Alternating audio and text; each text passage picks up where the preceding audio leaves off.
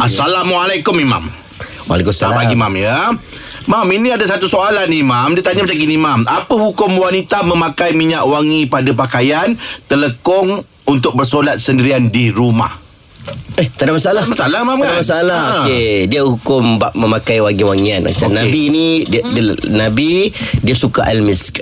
Ha, Dia suka minyak wangi. Okay. Orang lelaki dia kena wangi. Betul macam saya Dia lah kalau Ha. pakai minyak wangi perfume seharum semerbak Allah pun tak ada Akbar, masalah. sedapnya. Ha. Ini orang lelaki lah. Ha.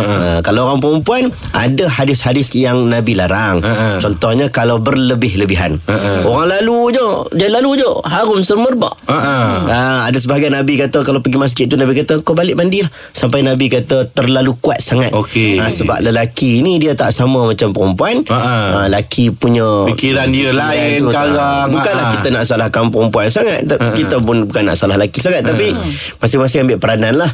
Ah. Ha, sebab kita kena tahu kita pun ada orang-orang yang mungkin yang tak bagus akhlak dia, hati dia, dia baru je nampak tak elok dah. Betul, Mak. Jadi Ha. Orang perempuan kalau di rumah Di rumah harumlah semerbak ah. Pakailah minyak wangi semerbak macam mana pun Tak ada masalah salah pun, ah. Bahkan sangat digalakkan Untuk Yang nak suami. sembahyang. Yang nak Ah. semayang pakai telekong berminyak atar Silakan ah, Boleh Okey. Cuma kalau kat luar tu eh, Janganlah sampai busuk ah, Maksudnya ada deodoran Ada sikit lah, ya, ah, eh, betul. Yang sekadarnya ya. Ha.